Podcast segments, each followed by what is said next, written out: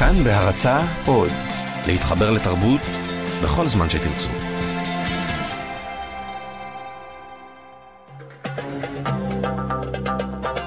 גם כן תרבות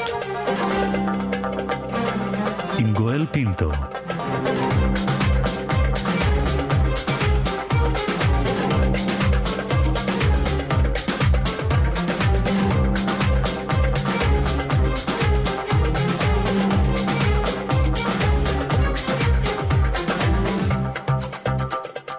שלום לכם, אני גואל פינטו, גם כן תרבות משודרת בכל יום ברשת קן תרבות ב-104.9 ו-105.3 FM בין 10 ל-12 וגם באתר כאן ובאפליקציית כאן.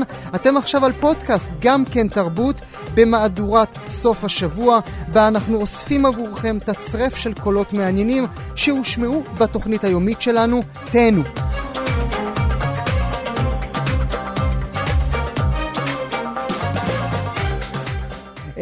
הנושא הראשון שלנו, בדיוק החודש לפני 80 שנה, ביולי 1937, החלה לנדוד בגרמניה הנאצית תערוכה תחת השם אומנות מנוונת. תערוכה שכל מהותה היה להציג את מה שבעיני הנאצים היה מנוון וסוטה. בין האומנים שהוצגו בתערוכה הזו היו מונדריאן, פיקאסו, מונק, קנדינסקי וכמובן מרק שגל היהודי. איתנו בלש האומנות שלנו יונתן אירשפלד, איתו נציין את התאריך. שלום יונתן. בוקר טוב גואל. אומנות מנוונת, מה הם רצו מאיתנו? תשמע, יש לי בנושא הזה, אני רוצה קצת לזעזע את שומעיך, בסדר? ולהטיל פצצה ישר בראשית הדברים, ולהגיד לך, עלינו כדי להבין את התערוכה, ולהבין את הפרויקט, את הדבר הזה שנקרא תערוכת האומנות המנוונת, אנחנו צריכים להבין משהו שהוא קצת ככה טיפה שערורייתי ולא נעים לשמוע, אבל צריך לשמוע אותו טוב, כי הוא חשוב מאוד לחיים שלנו גם היום. והוא שהפרויקט הנאצי, יחד עם אותו פרויקט פוליטי, ויחד עם אותו פרויקט צבאי, ויחד עם אותו פרויקט גזעני וכו' וכו', הוא פרויקט אסתטי. הפרויקט הנאצי הוא פרויקט אסתטי. אולי באופן יותר עמוק משהו פרויקט גזעני וצבאי ופוליטי וכלכלי, הוא פרויקט אסתטי. המשימה הנאצית היא להפוך את העולם לתמונה נקייה, בלי מעמדות, בלי יהודים, בלי מגעילים. הכל יהיה יפה, כולם יהיו בלונדינים. והאומנות המנוונת, האומנות שמציגה את החולים, אוטו דיקס, את המעוותים של פיקאסו, את העניים, היא מקלקלת. הדבר הזה, כשאתה מסתכל על ההנהגה הנאצית גואל, כשאתה מסתכל על החבורה כולה, על אספן האומנות, הרמן גרינג, על הארכיטקט אלברט שפר, על בלדור פון שירח, כותב השירה, על גבל שפרסם רומן, על היטלר שהיה צייר כושל ועיצב את הדגל הגרמני ואת הפולקסווגן. אתה רואה רוברט לאי, אתה רואה חבורה שאנשים שאומנות היא בראש מעייניהם. הם אומנים, הם תופסים את הפרויקט שלהם כפרויקט אומנותי. צריך לומר גם להכניס גם לקלחת, סליחה נתן, את האובססיה שלהם עם אופרה. לחלוטין. המילה שווגנר משתמש בה, גזמת קונצוור, כי יצירת האומנות הטוטלית, שגולשת מתוך האומנות אל החיים, כן, תחשוב שאם אתה בעולם האומנות אומר על יהודים שהם מחברים, אז זו מטאפורה, אבל כשהאומנות גולשת לחיים, ואתה אומר שיהודים הם מחברים, אז אתה מדביר אותם. זאת אומרת, יש כאן משהו שמבחינה פילוסופית, הוא עמוק בהשקפה הנאצית, ולכן המלחמה שלהם באומנות המודרנית, באומנות המנוונת, שמציגה את הכואב, את המגעיל, את המיוסר, את המעוות, אתה יודע, כל האומנות של המאה ה-20 תוקפת את האידיאלים האלה. הדבר הזה הוא מאוד מאוד חשוב. ופה אני רוצה להטיל את הפצצה השנייה ברצף, אחת אחרי השנייה, ולזעזע את שומעיך פעם שנייה. פה צריך להגיד משהו שהוא עוד יותר מזעזע, והוא שהם ניצחו. זאת אומרת, הם הפסידו במלחמה. הם הפסידו בפוליטיקה, הם הפסידו בכלכלה, אבל את הקרב על האסתטיקה הם ניצחו. האסתטיקה הנאצית היא מה שאנחנו רואים היום בפרסומות. כשאתה רואה את שר הטבעות ואתה רואה את האלפים היפים הבלונדינים מנצחים כל מיני אנשים קטנים מכוערים ורוצחי בצע, אתה רואה את האסתטיקה הנאצית מנצחת. היא מנצחת מכל פינה. פולחן הנאורים, פולחן הבריאות שאנחנו עסוקים בו היום, האובססיות של המערב עם גוף חלק, כל הדברים האלה הם ניצחון אדיר, כן, של תערוכת האומנות המנוונת כביכול, שכנגדה הוצגה האומנות הנאצית שהציגה אנשים מאושרים, בריאים, יפים וכו'. זאת אומרת, מרשים מה שאתה... אוקיי. מצער, צריך להגיד שזה מצער פשוט לראות איזה ניצחון הם נחלו בדבר הזה, ואני רוצה להגיד אולי את הדוגמה האחרונה, ואני שואל אותה מהפילוסוף הסלובני סלבוי ז'יז'ק. ז'יז'ק אומר, כשאתה מסתכל על סרט כמו The Sound of Music, צלילי המוזיקה, ואתה רואה את הנאצים הרעים תוקפים את המשפחה האוסטרית התמימה והטובה עם ג'ולי אנדרוס המתוקה, אז מבחינת התוכן נדמה שבאמת הנאצים הפסידו, אבל מבחינה אסתטית, ג'ולי אנדרוס והמשפחה האוסטרית נראים נאצים והרעים נראים יהודים, זאת אומרת, האסתטיקה הנאצית ניצחה. אוקיי. ניקח רגע צעד אחד אחורה ברשותך, ונלך אל אותו זמן, אל אותו רגע בזמן, 1937. מדובר כאן בעבודת עוצרות אמיתית, זאת אומרת, מישהו שם ישב ועצר כמו שאנחנו עוצרים היום, בניסיון לתת איזשהו קו של מותר ואסור. חד משמעית, וצריך להגיד לזכותו של האיש, הוא עצר תערוכה נהדרת, שראו אותה מיליונים בגרמניה, והייתה יותר פופולרית מהתערוכות תעמולה שהגרמנים עשו. אנשים נהרו אליה. כי צריך להגיד שמצד האמת המוחלטת אומנות מודרנית נגעה לליבו של האדם המודרני. היא גם נוגעת עד היום, יונתן. בוודאי. אבל כי כשאתה אומר לי, הם הפסידו במלחמה, אבל את הקרב על האסתטיקה הם ניצחו, אני מקבל את זה כהצערה, וזה נשמע טוב, אבל עדיין את מונדריאן, פיקאסו ומונק רואים בכל מקום בעולם. נכון. צריך להגיד, מהי חשיבותה האמיתית של האומנות המודרנית במובן הזה? מה הייתה החשיבות של ג'ון הארטפילד ואנה הוך ושל אומנים שעבדו כנגד השלטון הנאצי ואוטו דיקס וג'ורג' גרוס? מה הייתה חשיבותם? איך הם נלחמו בשלטון וברוע ובכוח? הם לא נלחמו צבא כנגד צבא, הם נלחמו כנגד האסתטיקה שהשלטון מפיץ. ואולי כל אומן צריך לקום בבוקר ולשאול את עצמו מהי, לא מה הכלכלה והצבא שהשלטון מייצר, אלא מהי האסתטיקה שהשלטון מייצר.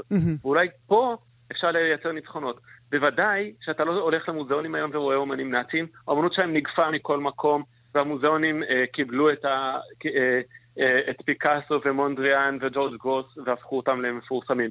אבל נשאלת השאלה, איזה אומנות עושה היום נגיד ג'ף קונס? איזה אומנות עושים היום אומנים שממשיכים את המסורת של הפופ-ארט וחגיגת הנעורים והיופי? איזה אסתטיקה ניצחה בפורנוגרפיה, בפרסומות, בחדשות? זאת אומרת, מתי יהיה לנו מגיש חדשות שלא נראה כמו משהו שיכל, כן, לפרסם אידיאולוגיה גזעית? מעניין. השאלה. עכשיו, איך אנחנו מגשרים על הפער הזה בין אותה תערוכה, האומנות מנוונת, לבין העובדה שכל בחירי המפלגה הנאצית היו עסוקים לאורך 10 שנים רק לגנוב ולהטמין אצלם בבית את אותם עבודות? תראה, צריך להגיד פה משהו... אחד הדברים הקשים, ואולי מבחינת המורכבות הפילוסופית שלו בלתי, לא מתאים לראיון ברדיו, אבל ננסה לגעת בו. הכוח של המפלגה הנאצית הוא ביכולת שלה להפריד יסודות של התרבות מהקשרם ההיסטורי. מה זאת אומרת? נגיד הטכנולוגיה, נגיד מתמטיקה. מתמטיקה יושבת על יוון הקלאסית, היא מחוברת לערכים של דמוקרטיה, טכנולוגיה עסוקה בערכים של קדמה, של אמונה אופטימית בעולם משתפר. אותו דבר אומנות, אומנות עזוקה לערכים הומניסטיים, אהבת אדם. האידיאולוגיה הנאצית עובדת כמסור וחותכת את כל הדברים האלה. היא מייצרת טכנולוגיה, כימיה שעושה תאי גזים. היא יוצרת מתמטיקה שמנותקת מההיסטוריה היוונית הדמוקרטית שלה, והיא יוצרת אומנות שמנותקת מערכיה ההומניסטיים, והיא אפילו מייצרת מושגים כמו בריאות, כן? או ערכי משפחה, שאנחנו נצטרך כל בעד בריאות ומשפחה, אבל הם מנותקים מההקשר של בריאות והומניזם, משפחה והומניזם, אלא בריאות והומניזם כשירות למפלגה. זאת אומרת, עובר פה מסור אדיר. יש פילוסוף ענק של המאה ה-20 שבארץ לא מתורגם ולא נלמד מסיבות שאני לא ברור לי. פילוסוף ענק אמריקאי שנקרא ברי לנג. ברי לנג יש ספר אדיר שנקרא Act and Idea, מהספר רעיון, והוא חוקר את האסתטיקה הנאצית בספר הזה, והוא טוען, שכשאתה מסתכל על כמות, הוא נותן על כמות העודפות או היצירתיות או דברים שמאופיינים לאומנות שהושקעו בהרג היהודים.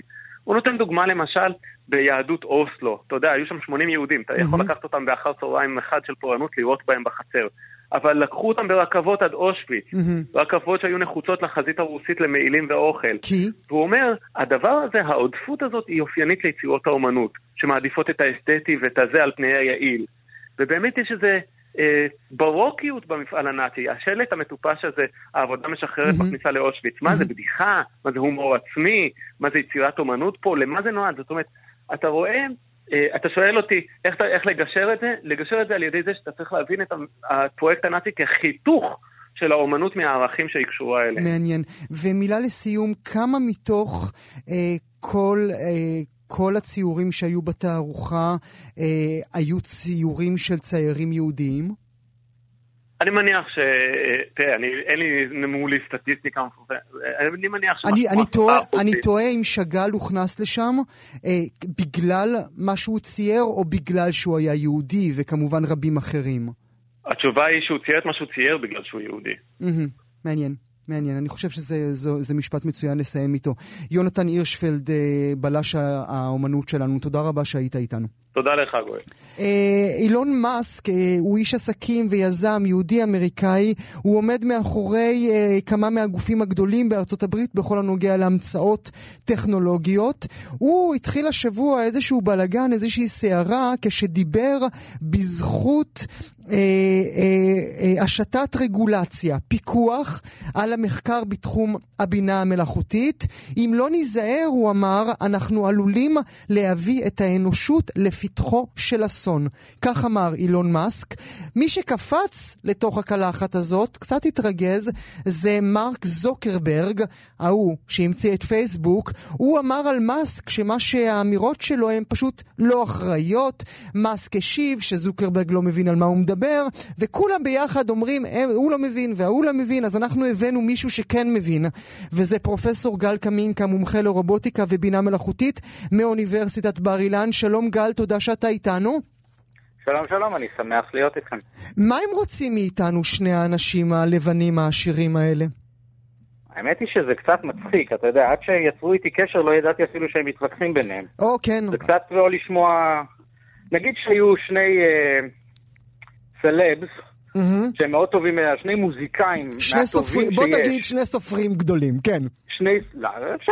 שני מוזיקאים גדולים, שני סופרים גדולים, שני ספורטאים גדולים, כל אחד בתחומו הוא מאוד מאוד מצטיין, וכולם, והם היו בהם מתווכחים על האם חומוס זה טוב או חומוס זה רע לבריאות.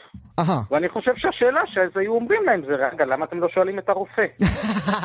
וזה מה שקורה כאן. נהדר. נפגשים שני אנשים שזה לא עיסוקם, הם שניהם משתמשים המון בבינה מלאכותית ובטכנולוגיות שבהן בינה מלאכותית מופעלת, כמו לדוגמה רובוטיקה, כמו לדוגמה רשת החברתית, ואילון מאסק משתמש בזה המון, כי הטסלה ושאר החברות שלו משתמשות בזה הרבה, אבל טסלה ספציפית זה המכונית החשמלית שהצליחה אצלו, כן. שהיא עושה הרבה מאוד פרסום, לא דווקא מזה שהיא חשמלית, אלא דווקא מזה שהוא אפשר לה לנהוג בצורה אוטונומית ברמה כזו או אחרת.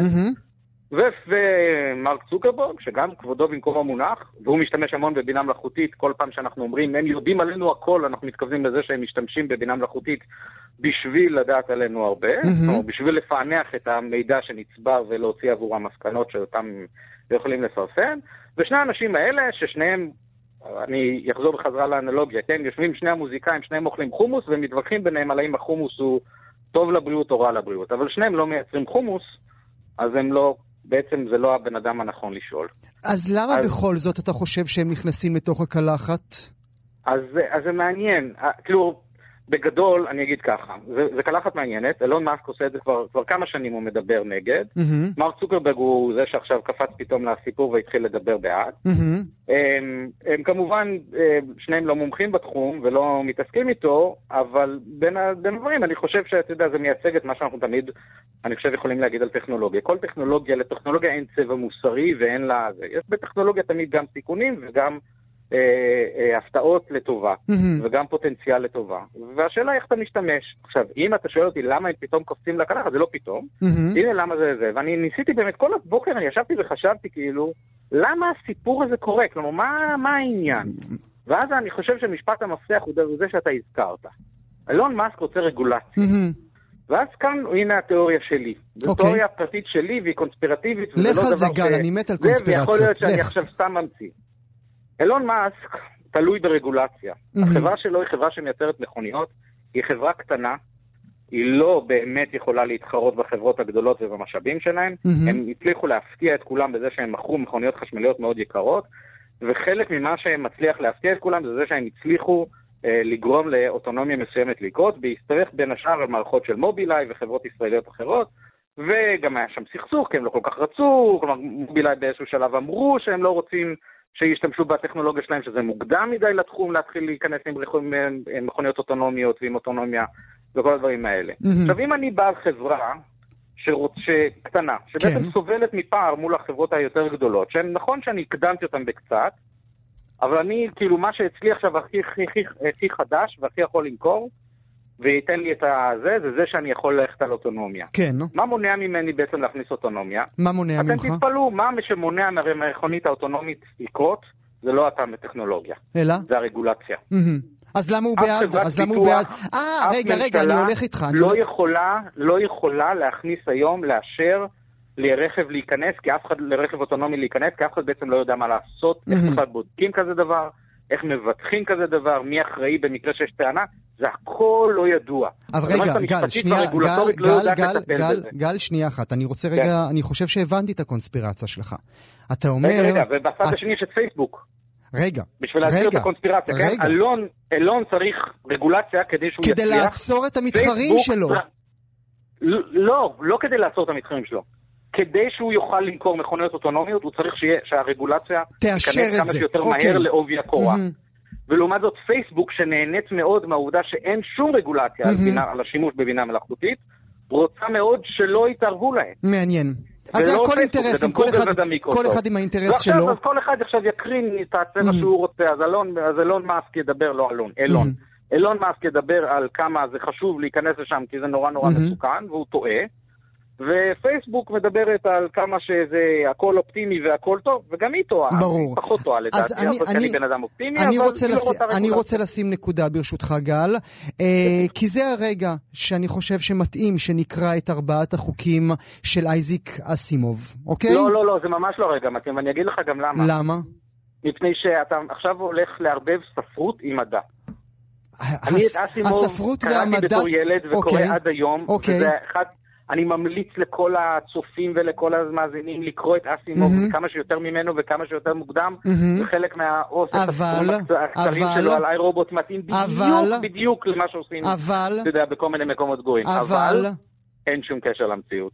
אבל זה היופי בספרות. לא יכולים ואנחנו לא רוצים שיתקיימו במציאות.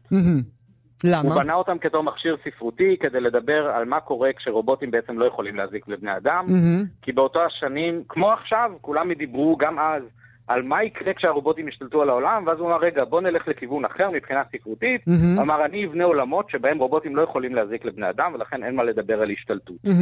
ואז הוא הראה איך שהמון דברים מעניינים קורים גם כשאין את הסיפור הזה. וזה המכשיר ספרותי ששירת אותו נאמנה, והוא אכן מכשיר מעניין לדיון, אז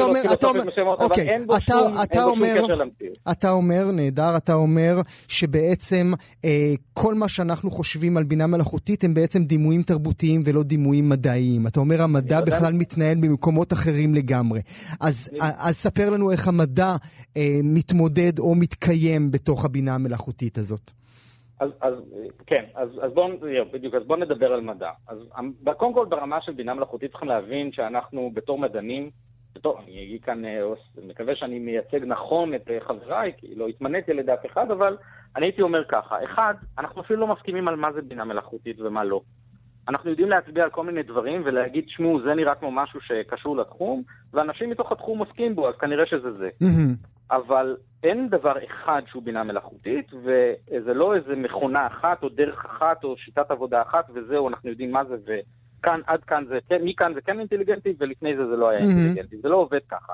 יש מגוון מאוד גדול של שיטות, יש מגוון מאוד גדול של תחומים מדעיים, יש אלפי אנשים ברחבי העולם, כל אחד יש לו את הדעה שלו, ואת הדברים שהוא עובד עליו, ואת הדברים שהוא מנסה לעשות, וזה קשה מאוד לקבוע בכלל את הגבולות של זה. אנשים חושבים ש...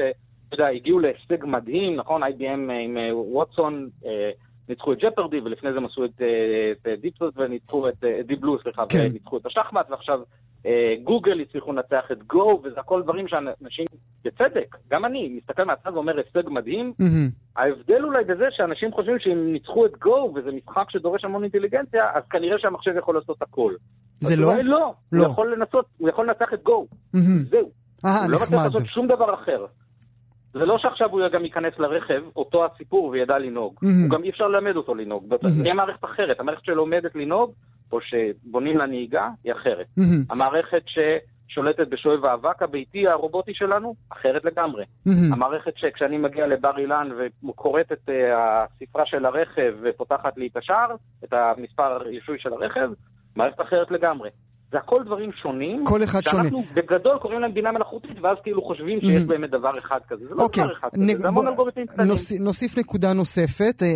דיברת על ההבדל בין הדימויים התרבותיים לעומת הדיונים המדעיים, ובכל זאת, בשיחה מוקדמת שלך עם נדב אלפרין, חבר מערכת גם כן תרבות, אתה אמרת משהו מעניין. אתה אמרת שלמשל באסיה, מקום שבו הפחד מרובוטים הרבה פחות מושרש תרבותית, אז אנחנו רואים יותר רובוטיקה מאשר בעולם המערבי, שכל היום מפוצצים בסרטים שמפחידים אותנו, שהנה הרובוטים יעשו לנו משהו רע.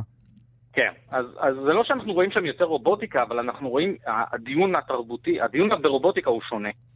במקום שאנחנו נדון ואיך אפשר, כל הדברים הטובים שרובוטים יכולים לעשות בשבילנו, אנחנו דנים כל הזמן במין פחד קמאי כזה, שהוא בתרבות שלנו, מפני מה יקרה אם. כן. מה יקרה אם הם ישתלטו עלינו. וכשמסתכלים לאורך התרבות, הפחד הקמאי הזה הוא באמת מלווה אותנו מאות שנים. הגולם מפראג, זה בדיוק אותו הסיפור, נכון? נכון? בנינו משהו שהוא פתאום משתלט. הפרנקנשטיין, שהסיפור הזה הסתובב הרבה לפני עולם הרובוטיקה, גם כן בדיוק אותו דבר, אנחנו בנינו משהו, יצור כזה, והוא בסוף קם להרוס אותנו. והמוטיב הזה הולך וחוזר כל הזמן, יכול להיות שהם קוראו בסיפור גן העדן ועץ הדעת, אני לא יודע, אבל זה הסיפור כאילו שמלווה את התרבות המערבית, והוא לא קיים בתרבויות אחרות, ולכן הגישה שלהם והדיון שלהם ברובוטיקה הוא שונה. אם אצלנו מתווכחים על רובוטיקה בינה מלאכותית, כן או לא לעשות רגולציה, או אתה יודע, האם זה יהרוס אותנו יום אחד או זה, בתרבויות אחרות הדיון הוא אוקיי, מה עושים עם זה?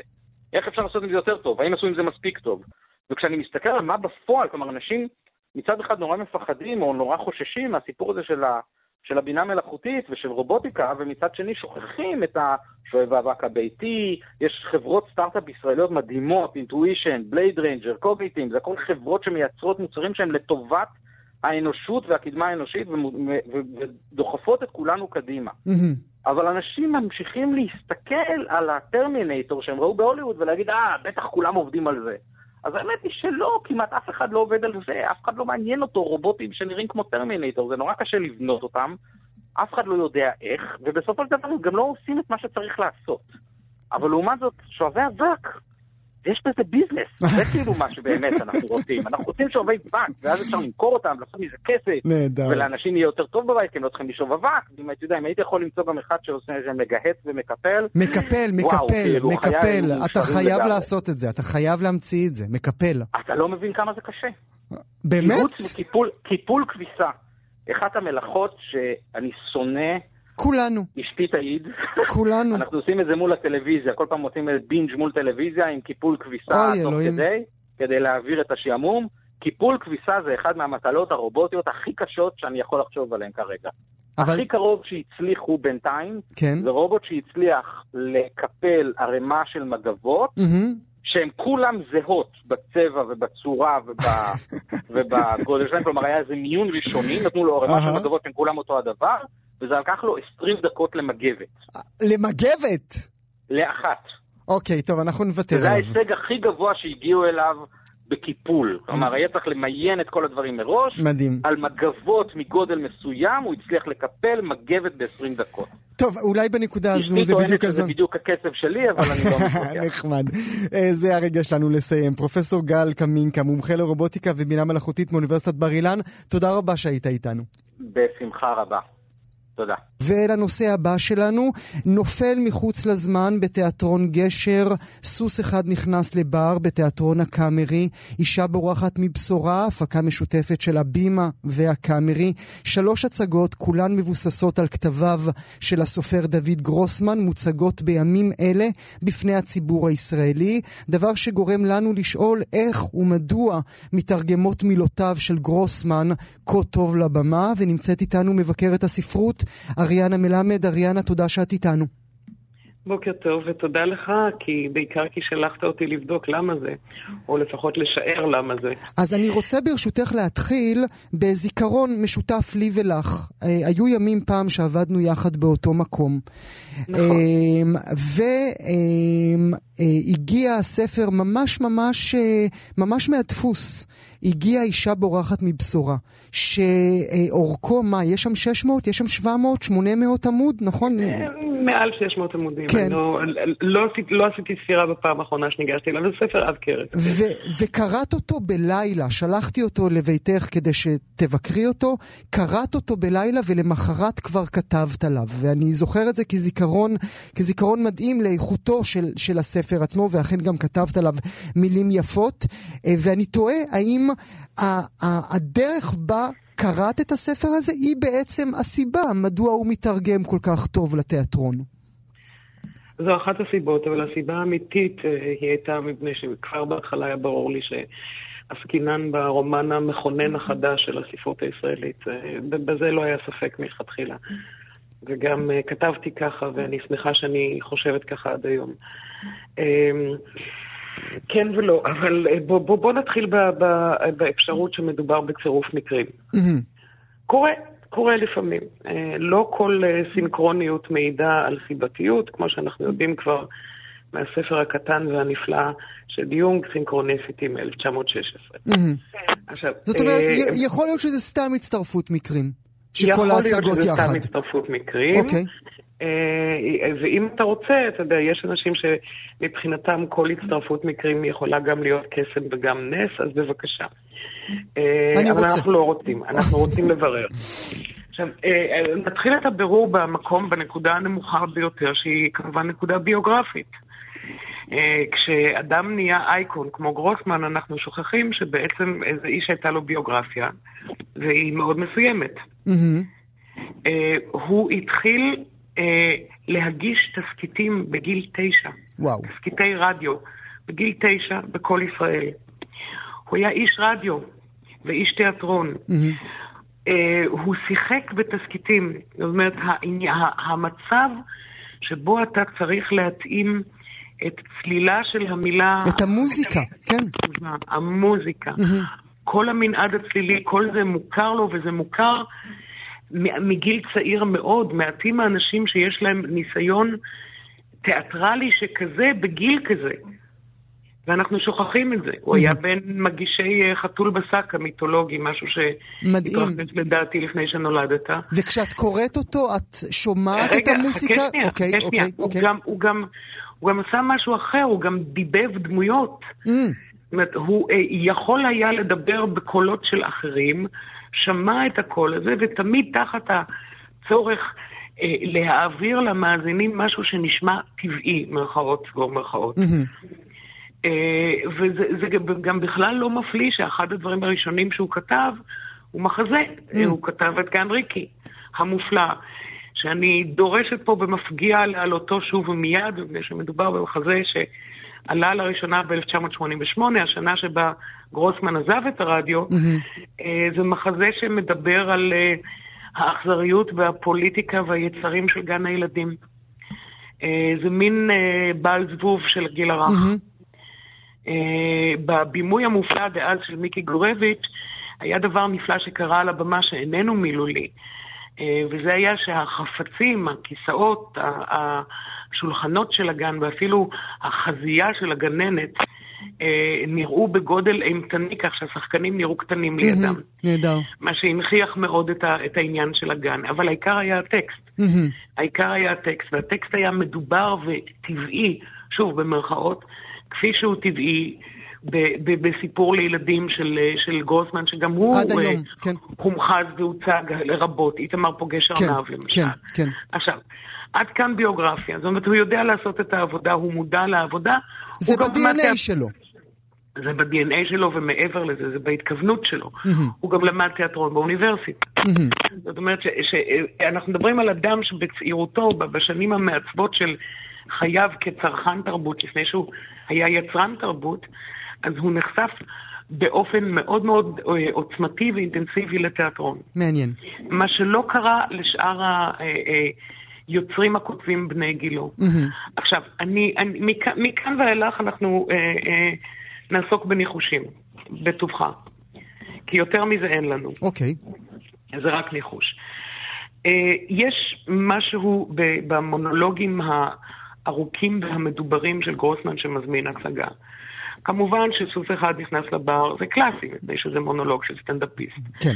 ומה שכל כך טוב במונולוג הזה, זה בדיוק היכולת של גרוסמן לקלוע לאוזנו של המאזין, לסבר את האוזן, ולא להשתמש בטכניקה של מונולוג, אבל בכלל בלי להוסיף לה את המספר הכל יודע מהגג הגיגים. אוקיי.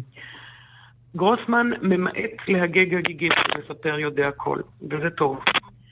ובהתאם לשאלה ששאלת אותי, למה זה לא קורה עם המחזות של עמוס עוז, עם היצירות של עמוס עוז, כשדיברנו, למה לא הכל מתורגם למחזות, זה בדיוק זה. שעמוס עוז עדיין לא ויתר על הרצון והצורך והיכולת, כמובן, להגג הרבה. כשאת אומרת להגג, את מתכוונת לחנך? או שאת מכניסה גם את המילה חינוך בתוך המילה הגיג? זה לא כל כך לחנך כמו להשמיע את דעותיך בפומבי, על דרך של מספר. וזה מעניק לך את ההגנה של ההיצמדות לסיפור, וזה גם מאפשר לך להשמיע שלל תובנות שצברת בימי חייך כאדם. אז גרוסמן, אני חושבת, מאוד מאוד במתכוון נמנע מן הטכניקה הזאת, ונותן לדמויות שלו לדבר, כשהמספר נכנס לתודעה של הדמויות בדיוק ברמה שבה הדמויות חוות את זה. זאת אומרת, הוא לא מתנסה מעל הדמויות שלו לרגע, והוא לא לועג להן, הוא לא מהגג עליהן ועל התובנות שלהן, וככה הוא נותן להתרחשות פשוט להתרחש. שזה טבעי מאוד לתיאטרון. בדיוק, זה נחוץ לתיאטרון. התיאטרון לא יודע מה לעשות אם ספר יודע הכל. הוא צריך שהדברים יקרו דרך ההתרחשויות. עוד דבר מופלא שקורה בספרים של גרוסמן, הוא באמת אותו דבר שאנחנו יודעים שהפך את שייקספיר למחזאי הגדול שהוא היה. הרי מה מבדיל בין שייקספיר לבין כל מה שקרה קודם במחזאות? חוץ מהלשון והעלילות, יש דבר אחד מופלא. הדמויות של שייקספיר לא רק עוברות שינוי במהלך המחזה, עוברות איזושהי טרנספורמציה אישיותית מאוד מאוד חזקה, אלא יש להם גם מודעות לזה. המודעות היא מה שייחדה את שייקספיר והפכה אותו למחזאי הראשון שמבשר את העידן המודרני בכתיבה. עכשיו, זה קורה לכל הדמויות של גרוסמן, בכל מצב שהוא, וזה קורה להם כאמור מתוך מונולוגים, ועוד דבר אחד אחרון שהייתי מוסיפה, זה קורה תוך כדי תנועה. התנועה היא אלמנט מאוד מאוד חזק אצל גרוסמן. ואת מכלילה גם את סוס אחד בתוך אותה תנועה? למרות שאין שם תנועה? אוקיי. יש שם המון תנועה על הבמה, ויש שם המון תנועה בתוך הטקסט עצמו. אתה שומע, אתה רואה את התנועה למרות שאתה שומע טקסט מדובר בלבד, ואתה יודע... מי כמוך יודע שסטנדאפיסט שעומד כפו על הבמה לא יכול להצליח. לא, זה לא יכול להצליח. הוא משמעותי. יש גם המון פיזיות, יש המון התייחסות לגוף של עצמו, לגוף של הסטנדאפיסט, לגוף של עצמו. אבל בין אם אתה קורא את סצנות הבריחה ביש ילדים זיגזג, או את ארון שבורח לטבע בספר הדקדוק הפנימי, או את התנועה של דגי הסלמון בעיין ערך אהבה, אז אתה רואה שהתנועה היא מאוד מאוד מרכזית כאן, והיא גם מתרגמת בקלות גדולה מאוד יחסית, כן, לבמה. כן. עכשיו, הדבר האחרון שצריך לדבר עליו, באמת, המקום של הלשון ביצירה של גרוסמן, לעומת נניח יצירה של עמוס עוז, או לעומת אנשים אחרים מבני דורו של עמוס עוז, או אפילו אנשים כמו מאיר שלו, שהם פחות או יותר אותו דור כמו גרוסמן. הלשון אצל גרוסמן... לא, היא משרתת את הדיאלוג ולא להפך. גרוסמן כבר, אני חושבת שזה בגלל הזמן המסוים שבו הוא הגיע לרדיו, ובגלל ההתפתחות שלו כאיש רדיו לפני שהוא היה איש ספר.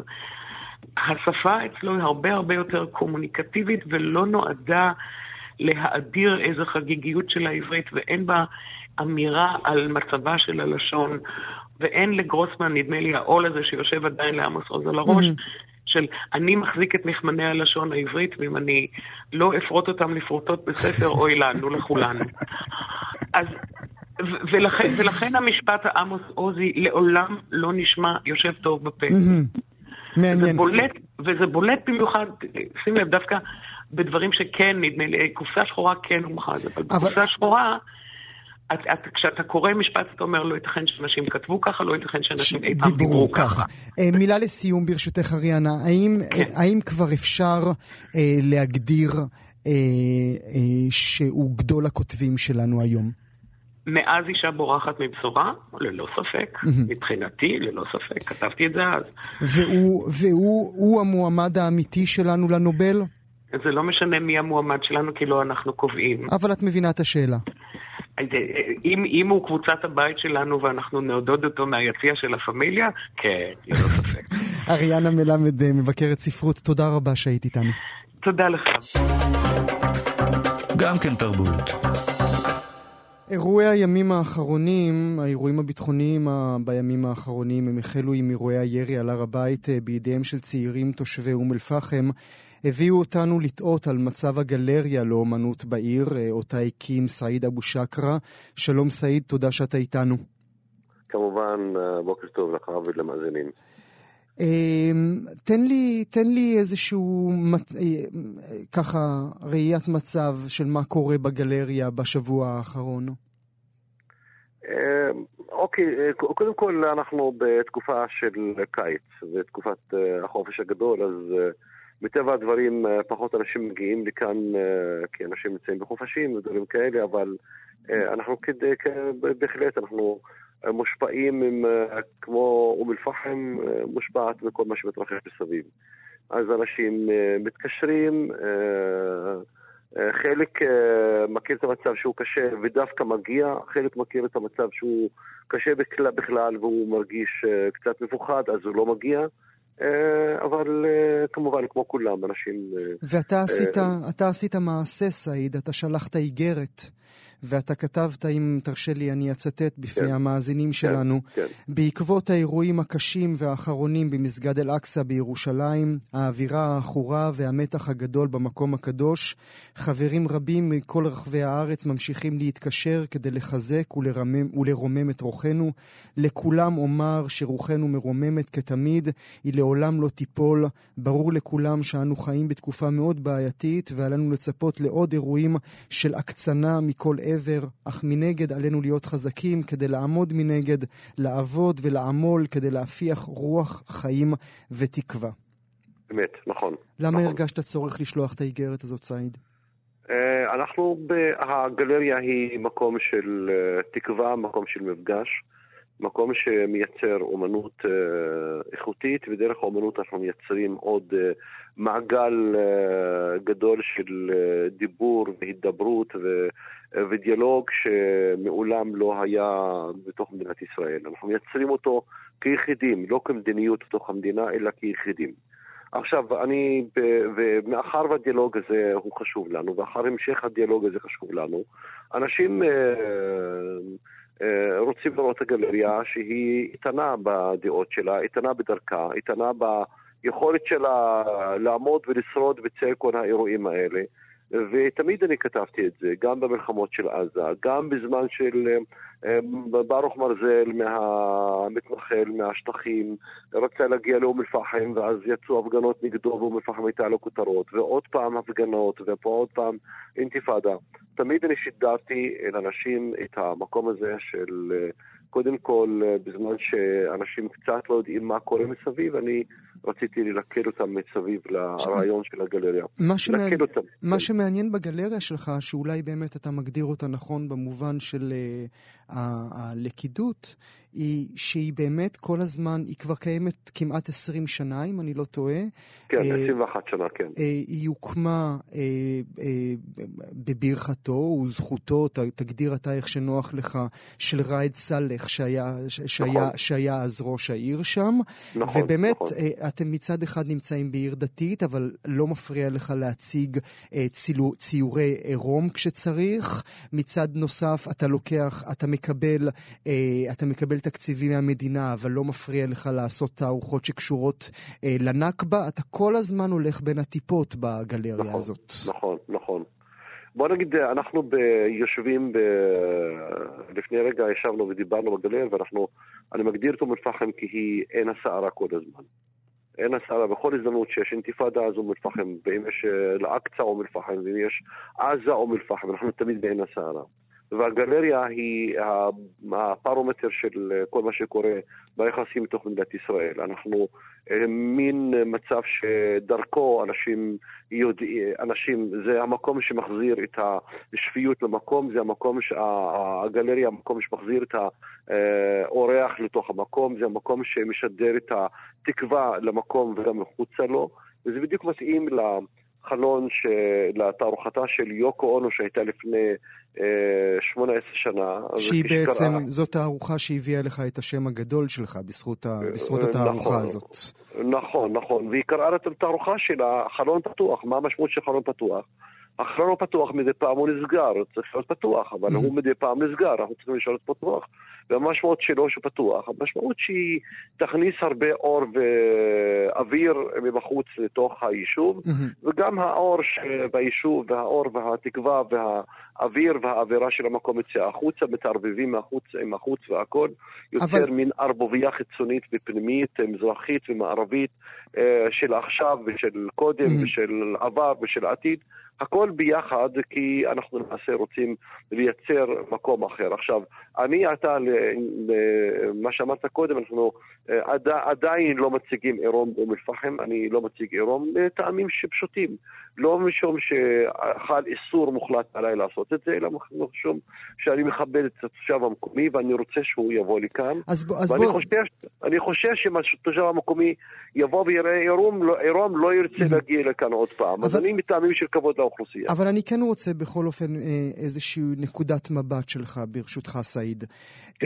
אתם משפחה שעוסקת כולה באומנות. אתה כמובן, וליד אחיך הבכור, פריד שכולם מכירים, פריד אבו שקרה, כמובן, אסם, הבן דוד שלך, שאולי אחד מגדולי האומנים הפלסטינים, וכשאתה רואה אתכם כיחידה שעוסקת באומנות ומתעסקת באומנות, ומולכם אני שם 3 צעירים מאותה עיר, מאותו מקום, שמגיעים אל אלקסה ויורים בנשק חם, מה אתה אומר להם או איך אתה מתמודד עם הפער הזה? תראה, אום-אל-פחם מעולם לא הייתה יחידה אחת. כשאני מסתכל על אום-אל-פחם, אני מוצא אותה כעיר שבה רבדים שונים וקיצוניים לחלוטין.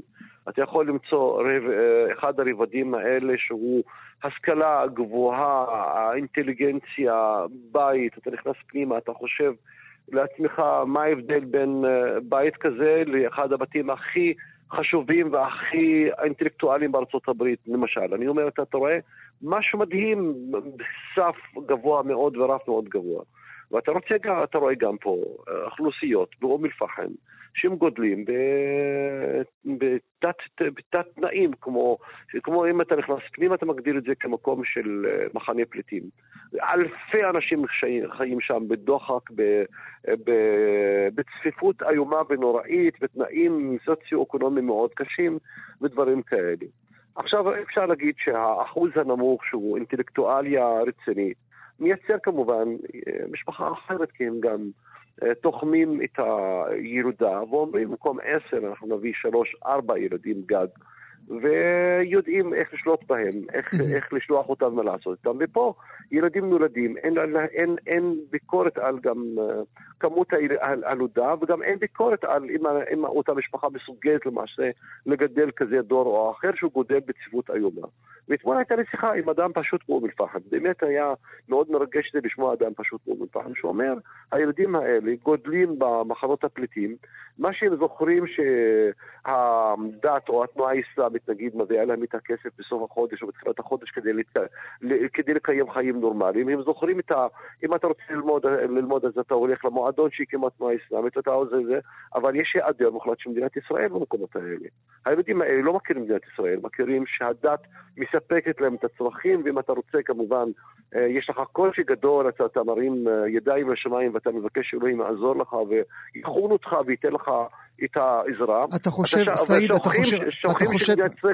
אתה חושב שמדינת ישראל היא זו שהרימה ידיים מאום אל-פחם? מדינת ישראל מזמן הרימה ידיים מאום אל-פחם. זאת אומרת, מדינת ישראל עם הכוח הגדול שלה, אם זה תרבותי ואם זה כלכלי ואם זה חינוך ואם זה הכל, היא לא קיימת. היא לא קיימת, שנים רבות היא לא קיימת. אני רוצה להגיד לך שהאוכלוסיות שחיות בצפיפות איומה והכל, צריך לצפות שמהם יצא. עכשיו, זאת אומרת, אני בעד לבוא ולהגיד, המשפחה צריכה לקחת אחריות על הילדים שלה. אבל אני מדבר על המשפחות שלא מסוגלות לקחת אחריות על הילדים שלהם.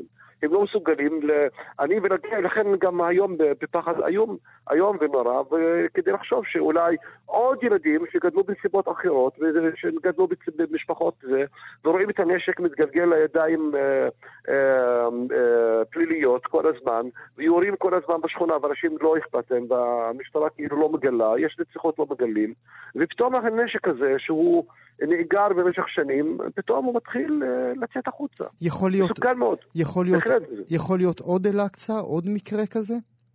לא רק אל-אקצה, אתה מבין, אני לא יודע, אני קודם כל חושב, ואני לא צריך להגיד מה דעתי, אבל הרי דעתי ידועה, מישהו מאיתנו הוא בעד רצח, מישהו מאיתנו בעד לקום ולקחת אחריות, כי מה התפקיד של הגלריה? התפקיד של הגלריה הוא למעשה לספק אמצעים וכלים לאנשים להתמודד עם משברי החיים שלהם בצורה תרבותית.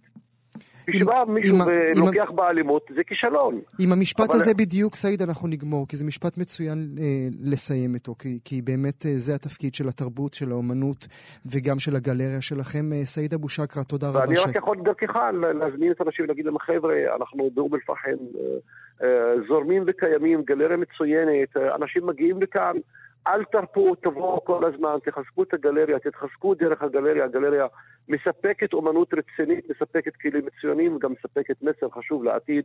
אנחנו כאן נולדנו כדי להיות יחד ולא כדי להיפרד, ואנחנו צריכים לעבוד ולעמול, בנסיבות קשות, ולמרות הכל אנחנו נמשיך לעבוד. סעיד אבו שקרה, תודה רבה שהיית איתנו. בבקשה, בריאות, ביי ביי. במסגרת פסטיבל תיאטרון בלינקולן סנטר בניו יורק מועלת ההפקה אישה בורחת מבשורה, הפקה משותפת לתיאטרון אבימה ותיאטרון הקאמרי, כמובן על פי ספרו של דוד גרוסמן. אתמול שוחחתי עם דני דיין, הקונסול הכללי של ישראל בניו יורק. הוא צפה בהצגה יחד עם שרת התרבות מירי רגב. הנה השיחה שקיימנו. שלום לדני דיין, הקונסול הכללי של ישראל בניו יורק, ובשבילנו עכשיו מבקר התיאטרון שלנו. שלום דני. שלום גואל, טוב להיות איתכם. אז בכובע מבקר התיאטרון, צפית ממש אמש באישה בורחת מבשורה, ההצגה שעלתה בלינקולן סנטר. איך היה? קודם כל צפיתי בה בפעם השנייה, לפני שיצאתי לשליחות הזאת היה לי מנוי בהבימה, ובמסגרת הזאת כבר ראיתי את ההצגה, ככה שנהניתי פעם שנייה, הצגה עוצמתית, הצגה חזקה, הצגה תיאטרון במיטבו, גם גאווה ישראלית. לא נעשתה אדפטציה לקהל האמריקאי? לא, ההצגה הייתה בעברית, כאשר על הבמה, מעל הבמה או בצדיה, הוקרנו כתוביות באנגלית. האולם היה מלא, דני? האולם היה מלא, מה שכאן אומרים סולד אאוט, לא רק זה, כל הארבע ההופעות סולד אאוט, כל הכרטיסים נמכרו. כל מי שפנה אליי, ופנו רבים שאני אעשה מאמץ לעזור לו להשיג כרטיס, נאלצתי להשיב את פניו ריקם. ומה חיכה לכם בחוץ, דני? בסוף לא חיכה כלום, היה הרבה רעש מסביב לזה בגלל העובדה שאנחנו הקונסוליה הכללית של ישראל בניו יורק תמכנו גם כספית בהבאת ההצגה לניו יורק לפסטיבל לינקולן סנטר, צריך לומר, זאת הייתה המסגרת, ולכן כיוון שהיה מעורבות ממשלתית, אנשי BDS ביקשו מהפסטיבל לבטל את ההופעה, ואמרו שתהיה הפגנה מול התיאטרון, מול הלינקולן סנטר. היו הרבה משטרה, הרבה מאבטחים, אבל מפגינים לא הגיעו. לא הגיעו. אבל זה עזר למכור כרטיסים. פנו אלינו אנשים, שוב אני אומר, בשלב שהודיעו שתהיה הפגנת נגד ודרישה לא להעלות את ההצגה, ודווקא קנו כרטיסים. קיווית שתהיה הפגנה בחוץ? לא, לא, אני לא מחפש הפגנות נגד. זה היה ערב תרבות ישראלי במיטבו, לאחריו ערכתי קבלת פנים לשחקנים, ליוצרים, כמובן דוד גרוסמן שנמצא כאן, חנן סניר הבמאי, שרת התרבות מירי רגב שגם היא הגיעה, ערכתי קבלת פנים על גג של אחד מבתי המלון בסביבה, וככה השלמנו ערב באמת מדהים. עכשיו, לא רק השלמנו ערב מדהים, השאלה היא באמת הבאה היא קשורה להשלמה. היה גם שולם בין דוד גרוסמן לשרה רגב? היה דווקא כמה דקות רגישות, כשאחריי ואחרי השרה דיבר דוד, והוא מתח ביקורת על מדיניות התקצוב, נקרא לזה כך, של שרת התרבות.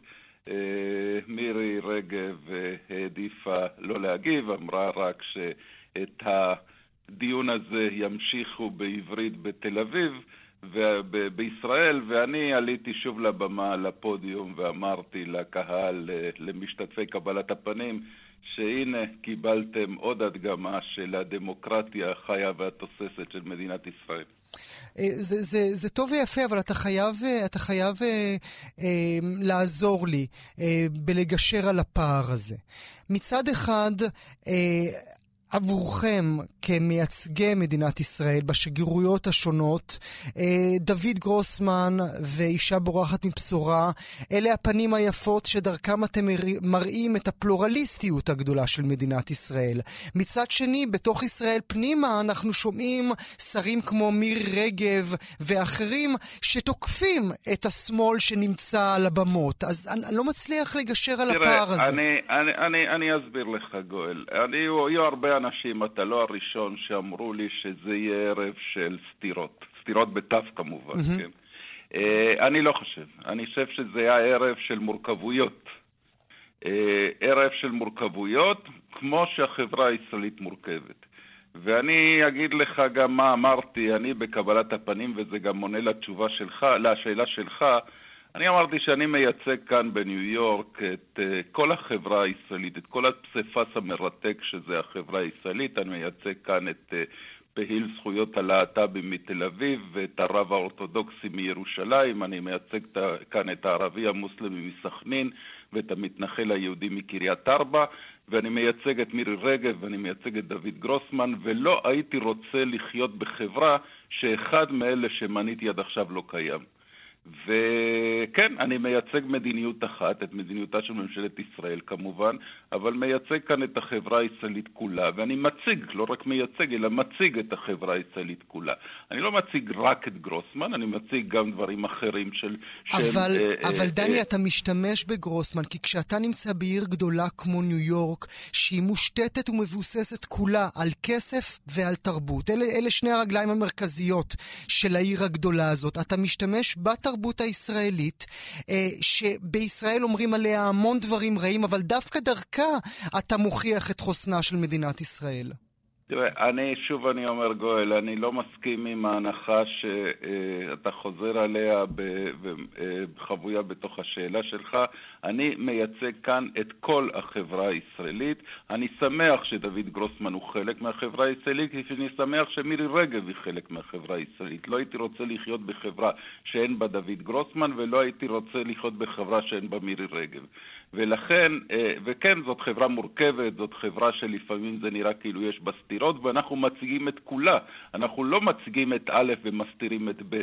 מציגים גם את א' וגם את ב'. מקבל את זה. שאלה לסיום ברשותך, דני, אתה חלק ממשרד החוץ. אתה חושב שמשרד החוץ יש לו תקציבים מספיקים ליצוא של התרבות הישראלית לעולם?